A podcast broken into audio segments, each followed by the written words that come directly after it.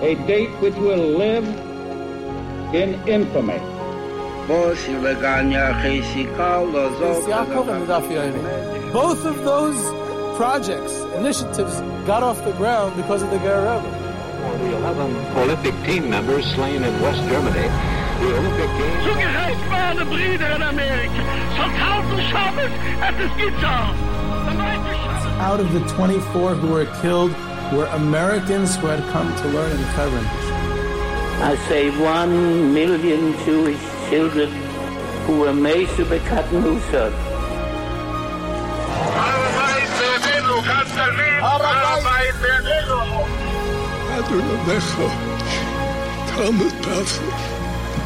Whoever heard such beautiful words,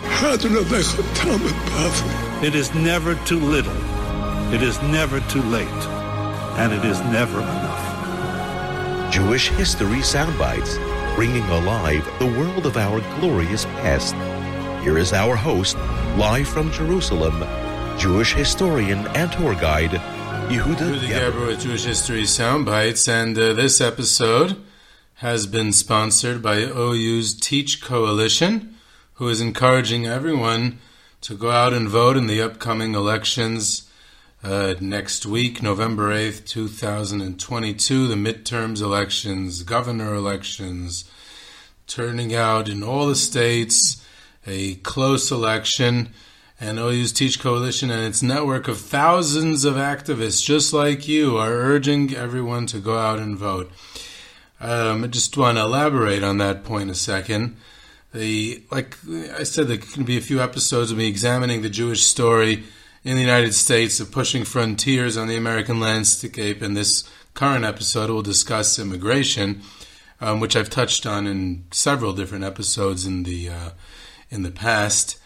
Um, and for many who arrived during the time of immigration, they arrived in New York Harbor and were greeted, as is well known, by the Statue of Liberty, and as is well known to every school child, on the pedestal of the Statue of Liberty is a poem by a Jewish poetess, Emma Lazarus, called The New Colossus. And just to quote a few lines, which I'm sure are familiar to most people, but just for another reminder, uh, I'm just uh, ex, uh, you know uh, excerpting a couple of lines from that poem. Not going to trouble you with the whole thing, obviously. Not like the brazen giant of Greek fame, with conquering limbs astride from land to land. Here at our sea washed sunset gates shall stand a mighty woman with a torch, whose flame is the imprisoned lightning, and her name Mother of Exiles. And then later on, she says a very famous line Give me your tired, your poor, your huddled masses yearning to breathe free and so on and so on.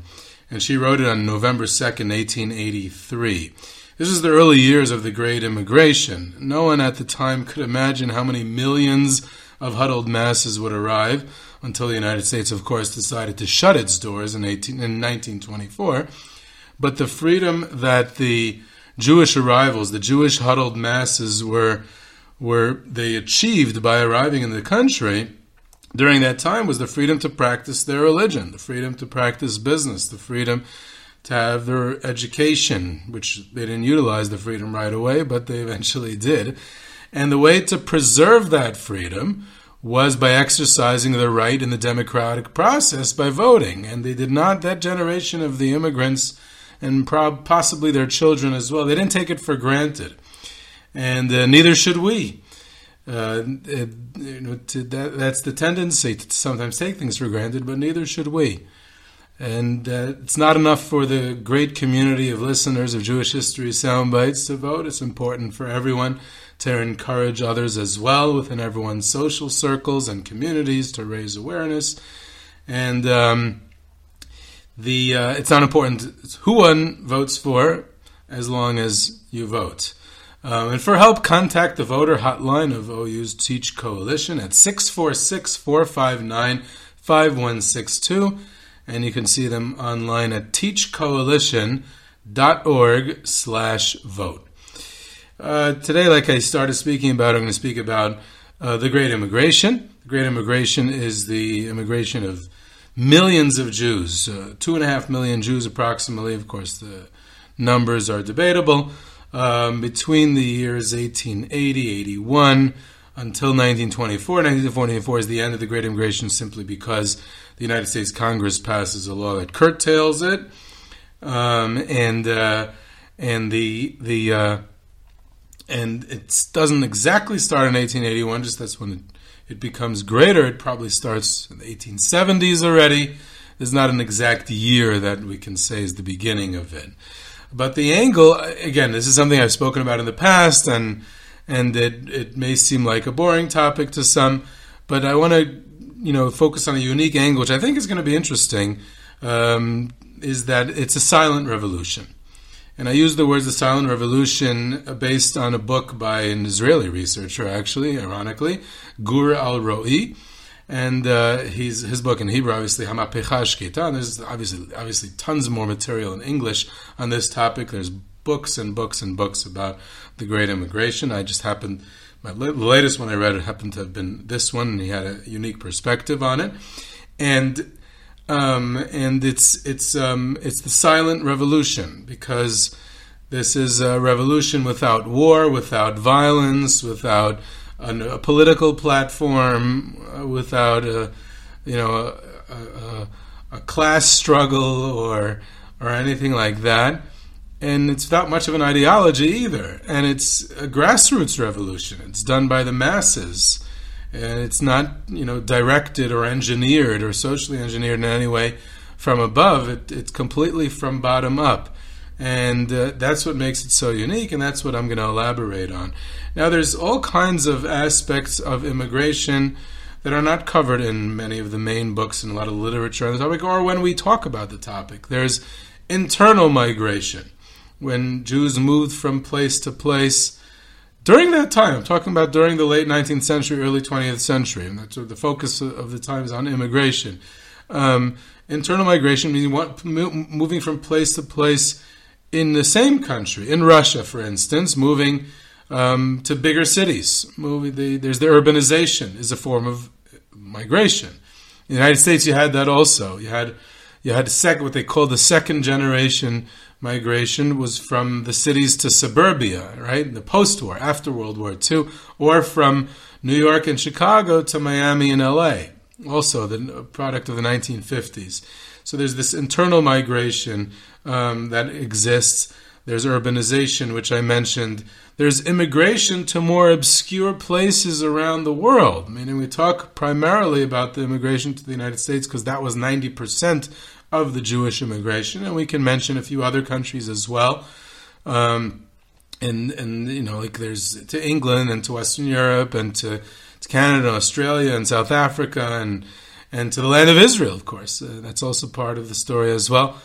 But there's even to some more obscure places. There's to the Far East, to the city of Harbin in, in China, or to Shanghai, um, and way before the Polish refugees there, among them the Mir Yeshiva, arrived there in World War II. There's already from Russia during the time of the Great Immigration in the early 1900s.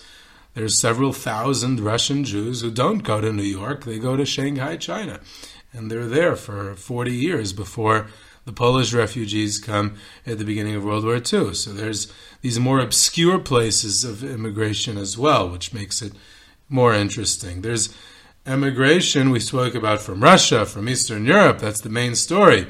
But what about the emigration from from countries of origin that aren't the usual ones on the list, from countries in North Africa and the Middle East, from Morocco to Yemen? There are there are Jews migrating from those countries as well. And how does it happen that it's at the same exact time that Jews are moving from Russia? Obviously, it's a greater scale from Russia because there's more Jews there, but it's an interesting because everyone's on the move, it seems.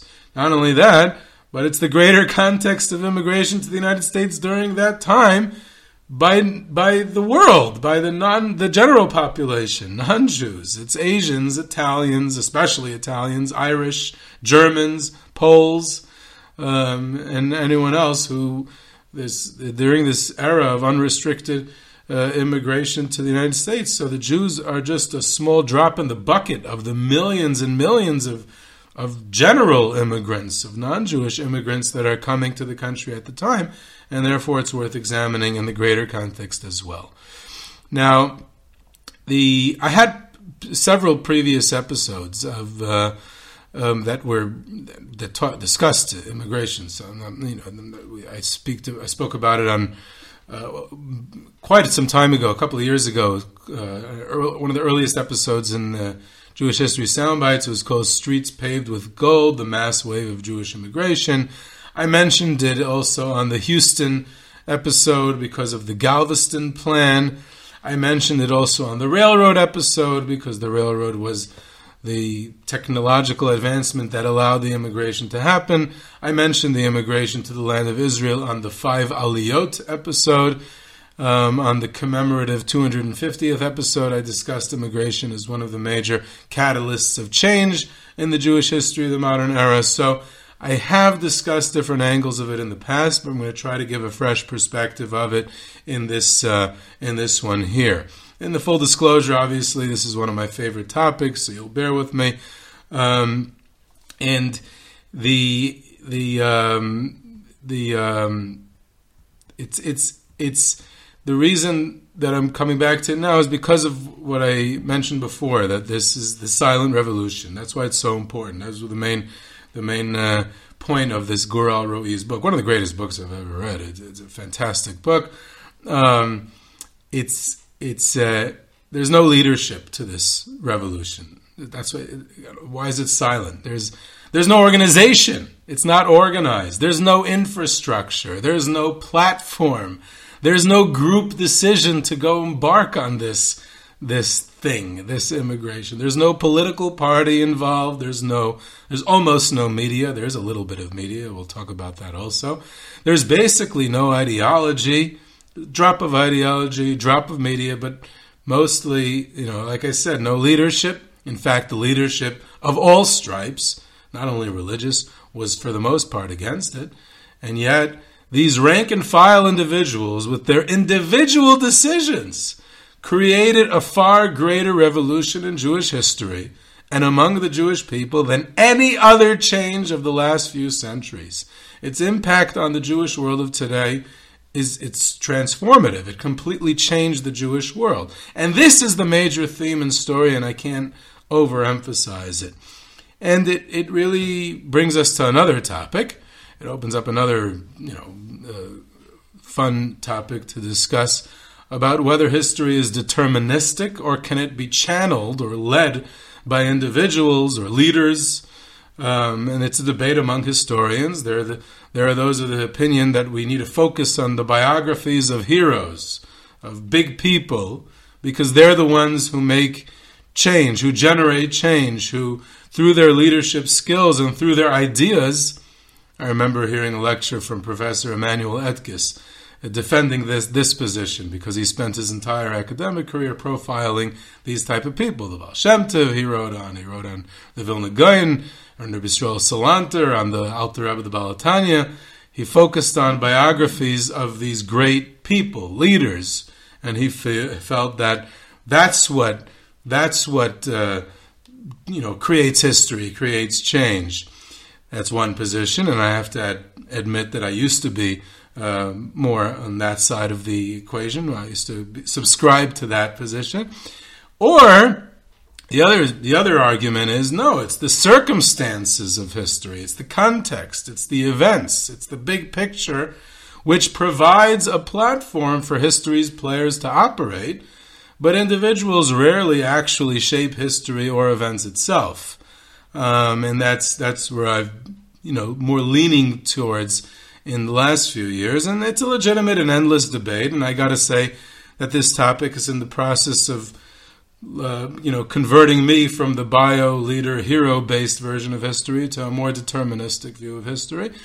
And and this this this story of immigration is is is is the big push. This is what this is where you see it in its most profound sense. It's a it's a profound story. Not only were there no leaders or organization or anything else in this endeavor, but for the most part the leadership was against it for various different reasons.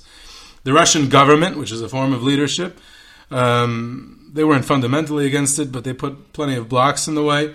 The Jewish leadership, the Jewish uh, financial elite, and somewhat secular elite in St. Petersburg was against it because they wanted everyone to be loyal Russian citizens and they should integrate into Russian society. The socialists were against it because you're just running away from the problem. You have to create a, a revolution for workers in the country. The religious rabbis were primarily against it. There were some important exceptions, actually, to rabbis who were not against it, but that's another story. But they were against it because they were afraid of secularization. The Zionists were against it because they wanted, if there is any immigration, it should go to a specific place. And all these, all this opposition from all the various different leadership, nothing worked. The masses decided on its own what's best for it, and that's what ultimately created the reality, nothing else. Um, and if that's not convincing of a deterministic view of history, then I don't know what is. And this made the most important and largest impact on the Jewish world as we know it today. More than any other of the other revolutions or changes which were discussed in the Jewish, by the Jewish people in the modern era. By the time the Great Immigration was done in 1925, the Jewish people were completely transformed from what they had been before it began a half a century earlier. There were there, the, the, the, they were now the largest Jewish community in the world was now the United States. It had been almost a non-existent community in 1875, besides for the German Jewish immigration, which I mentioned in the last episode. But it was basically non-existent. It was brand new. And then by the time the Great Immigration is over, it's the largest Jewish community in the world. And, and it changes the Jewish map forever. And especially in, in, in, with, with hindsight, you know, with the post-war, that becomes the basis. Immigration to Israel, which is the story of immigration from the five aliyot, which is during the time of the Great Immigration, creates the basis of these two of the largest Jewish communities today, to Israel and the United States. Um, and and um, this this and when I mean when I say determinism, and I've used the phrase a few times, you know, there's this there's it's like has a bad a bad connotation. Has it's used, used in a Marxist context sometimes. The deterministic view of history in Marxism, the party, the leadership, the the interpretation of the of the show trials during the great purges of the old Bolsheviks was to say, well, you know, they have to have been guilty because they were on trial, and, and if Stalin was right, then then Nikolai Bukharin must be must be wrong because history is deterministic and history decides everything. And you know, there's an old uh, Soviet saying, "The future is certain; it's the past that's unknown." In in the Orwellian sense, right? The the the, the past can be changed at will, right? You can decide whatever's convenient for now. But the future is certain because of determinism. I don't mean it exactly in that way. What I mean it is that it's created on the ground. There are these processes that are irreversible. Uh, they may be long processes, and they start from the grassroots. They start on the ground, and they just happen. Now, furthermore, the Jews faced crisis in the 19th century especially in Eastern Europe. Russia is the largest Jewish community in the world in the 18th, uh, in the 1870s, 1880s, 1890s, um, and uh, all the way up to World War One. And um, it's and it's five million Jews living in Russia. It's it's, it's it's it's the largest in the world by a lot, the largest Jewish community, and and they're facing crisis not only in Russia but in many other places as well. There's a demographic explosion of the population, economic crisis, political questions of emancipation, not receiving equal rights, emancipation not achieving its goals by there still being modern anti Semitism. There's religious crisis with the secularization of the Jewish people in Europe and beyond. There's educational issues, there's nationalism, emancipation, language, cultural, it's it, existential questions about the Jewish future and Jewish identity in the modern era were constantly discussed in the pages of the growing Jewish press towards the end of the 19th century, in the pages of Hamelitz and Hashachar, and Hamagid and Hakarmel and Halavanon, the religious newspaper, or Hatz, Hatzfira, other papers, many others in other languages as well. And everyone's asking, again, these are Jewish journalists in the Jewish press, what's the solution to the Jewish question? In retrospect, the question, this question has very ominous and, and, and tragic connotations because Hitler decided to embark on a final solution. But a hundred years earlier, in the 19th century, the Jews and Jewish leadership across the spectrum of Jewish life, religious, secular, everything in between, were asking the question about the future of the Jewish people in light of the challenges they were confronted with in the 19th century.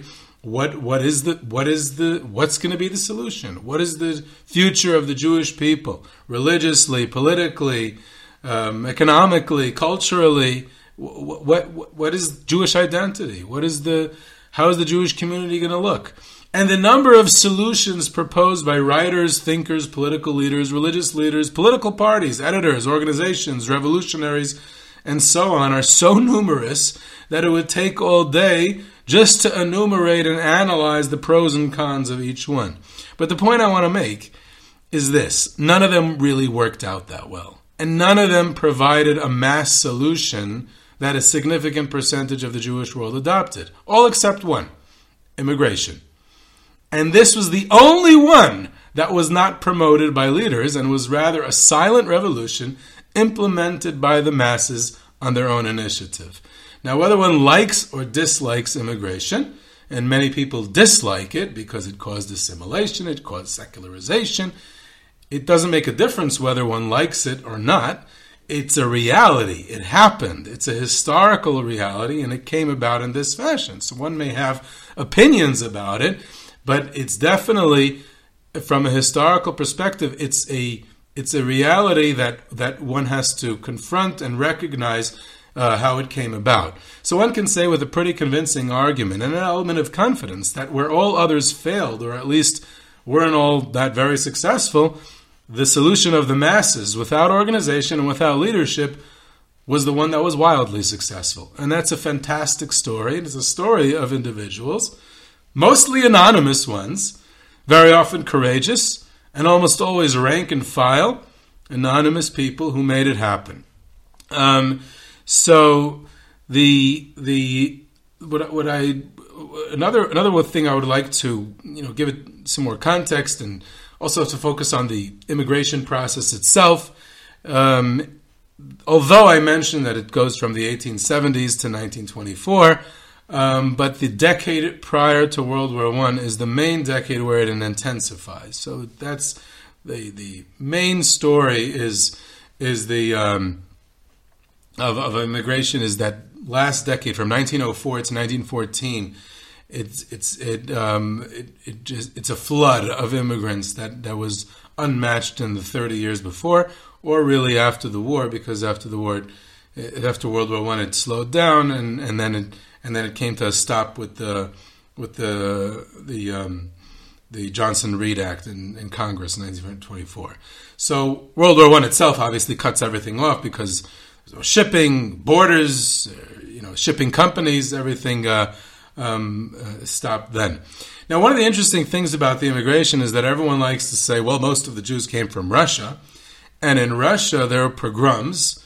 So a plus B equals C. Um, if, uh, if, if we can, we can definitely correlation obviously is causal. Also, we know, of course, that co- correlation does not mean causal. you have to prove cause, but um, but uh, so there is correlation. It's a partial cause, but here's here's where it gets difficult. Um, it can't only be, be because of pogroms for several reasons, and I'll just point out the most obvious one. At the same time, there was this mass Jewish migration from Russia. There was at the same time in other areas of Eastern Europe, give two examples Galicia, which is in the Habsburg Austro Hungarian Empire, and Romania, which is an independent country, there was probably the same level of immigration, of Jewish immigration. In other words, Jews were leaving Galicia and Romania during the same exact years and at the same pace as their Russian brethren in the Tsarist Russian Empire. Now, in Galicia, there were no pogroms. In Romania, there was plenty of anti Semitism, but no pogroms. Galicia, there wasn't even that much anti Semitism under the Habsburgs at that point. It was a bit enlightened. Um, and, and they're leaving at the same time. So if it was because of the pogroms, then why would they be leaving so much from Galicia and Romania? So there's there's there's there's there has to be other reasons as well, and as we'll see, it was mostly economic. Now, in order for, to understand why this this this this was even possible, why it was possible, in order for now to anyone who's been an immigrant or knows an immigrant, I happen to have been an immigrant, so I know exactly what it is. But um, but uh, the, the the idea of an immigrant to pick oneself up and move to another country, to a new world, is is a difficult process. So why would someone do that? And why would millions of people do it? So there was a confluence of three things that created the possibility of the great immigration. And those three things coming together, as far as I know, has never repeated itself in world history. And that's why the great immigration was possible. And remember, there's millions of non-Jews coming at the same time. So these three things are kind of relevant for everyone, not just for Jews, and, but the Jewish people in Europe utilized this opportunity to its fullest. Number one, there were millions of people who wished to leave their country of origin. And we'll see why. Like I said, mainly economic reasons, but also anti-Semitism and uh, and uh, um, and um, pogroms, and they play a role as well. And of course, the military draft which was a relatively new thing as well. And uh, and there's all these things that are good. Probably one of the biggest reasons: demographic explosion. Uh, the 19th century Europe saw a demographic explosion. There's a huge spike. You got to look at the graphs to see the spike in in growth of, of, of, the human population. Jewish population grew at an even faster rate, actually, for a bunch of different reasons, which I'm not going to get into either. But um, so now there's this, you know, all these mouths to feed, and there's not enough jobs, especially the Pale of Settlement, where they're limited, where they can go, where they can live, where they can move, where they what what business they can businesses they can have. Um, so there's millions of people who wish to leave their country of origin for a variety of reasons. That's one thing that exists. That doesn't always exist in human history. Number two, there was the, and this is usually overlooked because we usually look at the place of origin and the destination. What about the means to get there? Um, so there's transportation, which made it relatively possible to get, not possible, relatively easy to get there across the world, which didn't exist before. So you have new, new, new technology in shipping, steamships and ocean liners, cheaper cost of buying tickets on these you know, transatlantic voyages the ports in Germany, Bremerhaven and, and, Hamburg, which are the two main ports, and the shipping companies that left it were modernized, cheaper tickets, places to stay on the way, railroads with with you know good scheduling and cheap tickets to get from Russia to Bremerhaven and Hamburg in Germany to the ports. Um, media which is another advancement in technology, which was able to report things. Mail services, which enabled people to hear from relatives who had already moved. Yeah, come, we'll arrange things for you, we'll send you tickets, we'll help you get jobs. Um, newspapers are able to report on, on things. Information, I mean, the, the, the way that information is transmitted. So, all these technological advances in shipping, in the ports, in the railroads, in media, in information, in mail, all that comes together to create the means of actually making the move which again, this second point is usually overlooked. And the third point, which is the main reason why the three have never come together again in world history, is that there was a country, the United States, and to a lesser extent some other countries, who was willing and even desired, they wanted it, they actively wanted to absorb millions of immigrants seeking employment to develop its industry. Talking about at a time this is a crossroads of American history where there's there's there's huge new opportunities. The Industrial Revolution, a massive country that was underdeveloped for the most part, uh, factories opening, the textile industry is booming, and they need workers. They need they have they have pot- job potential for millions, and and they need people to come. So they wanted people to come there were such liberal liberal immigration policy uh, in the United States in those days that you did not need a passport to enter the United States. Russian Jews leaving Russia needed a passport to leave Russia. The Tsar didn't allow them to leave unless they had a passport, which they had to apply for and pay money for, and a whole story is part of the process as well. But to get into the United States, they did not need a passport. They needed a health check to make sure they're not bringing any disease in. They needed some minimal funds. You needed to show that you had some cash and a ship ticket. They wouldn't allow you on the ship without a ticket. You had a health check, minimal, very minimal amount of funds, num- uh, you know, just some, some money, some cash, and a ship ticket. You went in. You got into the United States. That's all you needed. You didn't need a visa. You didn't need a passport. You didn't need to schedule anything. You just walked in. And this window of opportunity existed, like I said, from 1870 to 1924, where all three of the above things came together and has never repeated itself since then. If you miss one of those three, the Great Immigration doesn't happen. Before 1870, the technology wasn't there. Number two, the transportation technology wasn't there. After 1924, number three was absent. Uh, there was no uh, there's no country that would allow millions of people to come in. Other times in world history, number one was absent. It doesn't mean doesn't not at every juncture in history are there millions of people who want to leave their places of origin. So the Jewish people, especially in Russia, they utilized this opportunity and rare window that it offered, and they utilized it to its fullest. Millions of Jews moved across the world during this time time period. Um, so I got about a fifth of the way through my notes on immigration. So I hope to be able to re- return to this topic again and again and again and again here on this podcast until everyone's so bored of it that uh, that you tell me to stop. Um, so, uh, but not, not not not next episode. Some some future time we'll get back to it. There's a lot of interesting angles that I still haven't touched upon yet.